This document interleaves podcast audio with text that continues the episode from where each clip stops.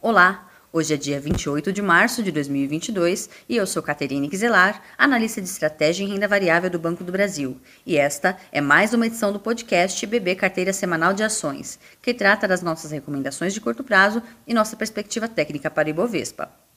Para a carteira da semana, de 28 de março a 1 de abril, foram mantidas as ações da Equatorial e Taesa, e entram neste momento B3, Cirela e Kepler Weber. A tendência do Ibovespa para essa semana é de movimento lateral.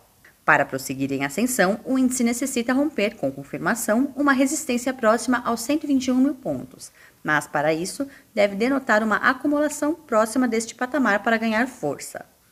Ao longo da semana passada, o Ibovespa manteve a tendência ascendente, perfazendo cinco sessões positivas e registrando oito pregões consecutivos de ganhos, além de confirmar o rompimento de sua média móvel de 200 dias.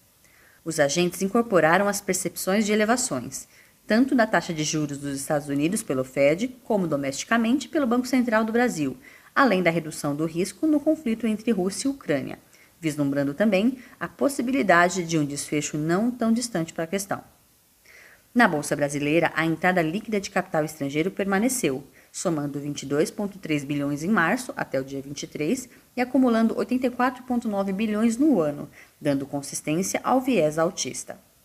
Assim, para Ibovespa, traçamos as próximas resistências em 120.800 pontos, 123.600 e 126.500 pontos, e próximos suportes em 115.900, 112.500 e 110.600 pontos.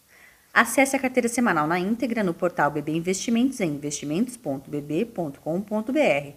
Lá, você pode conferir detalhes da análise técnica dos ativos, bem como seus suportes e resistências projetados. Até a próxima semana e bons negócios!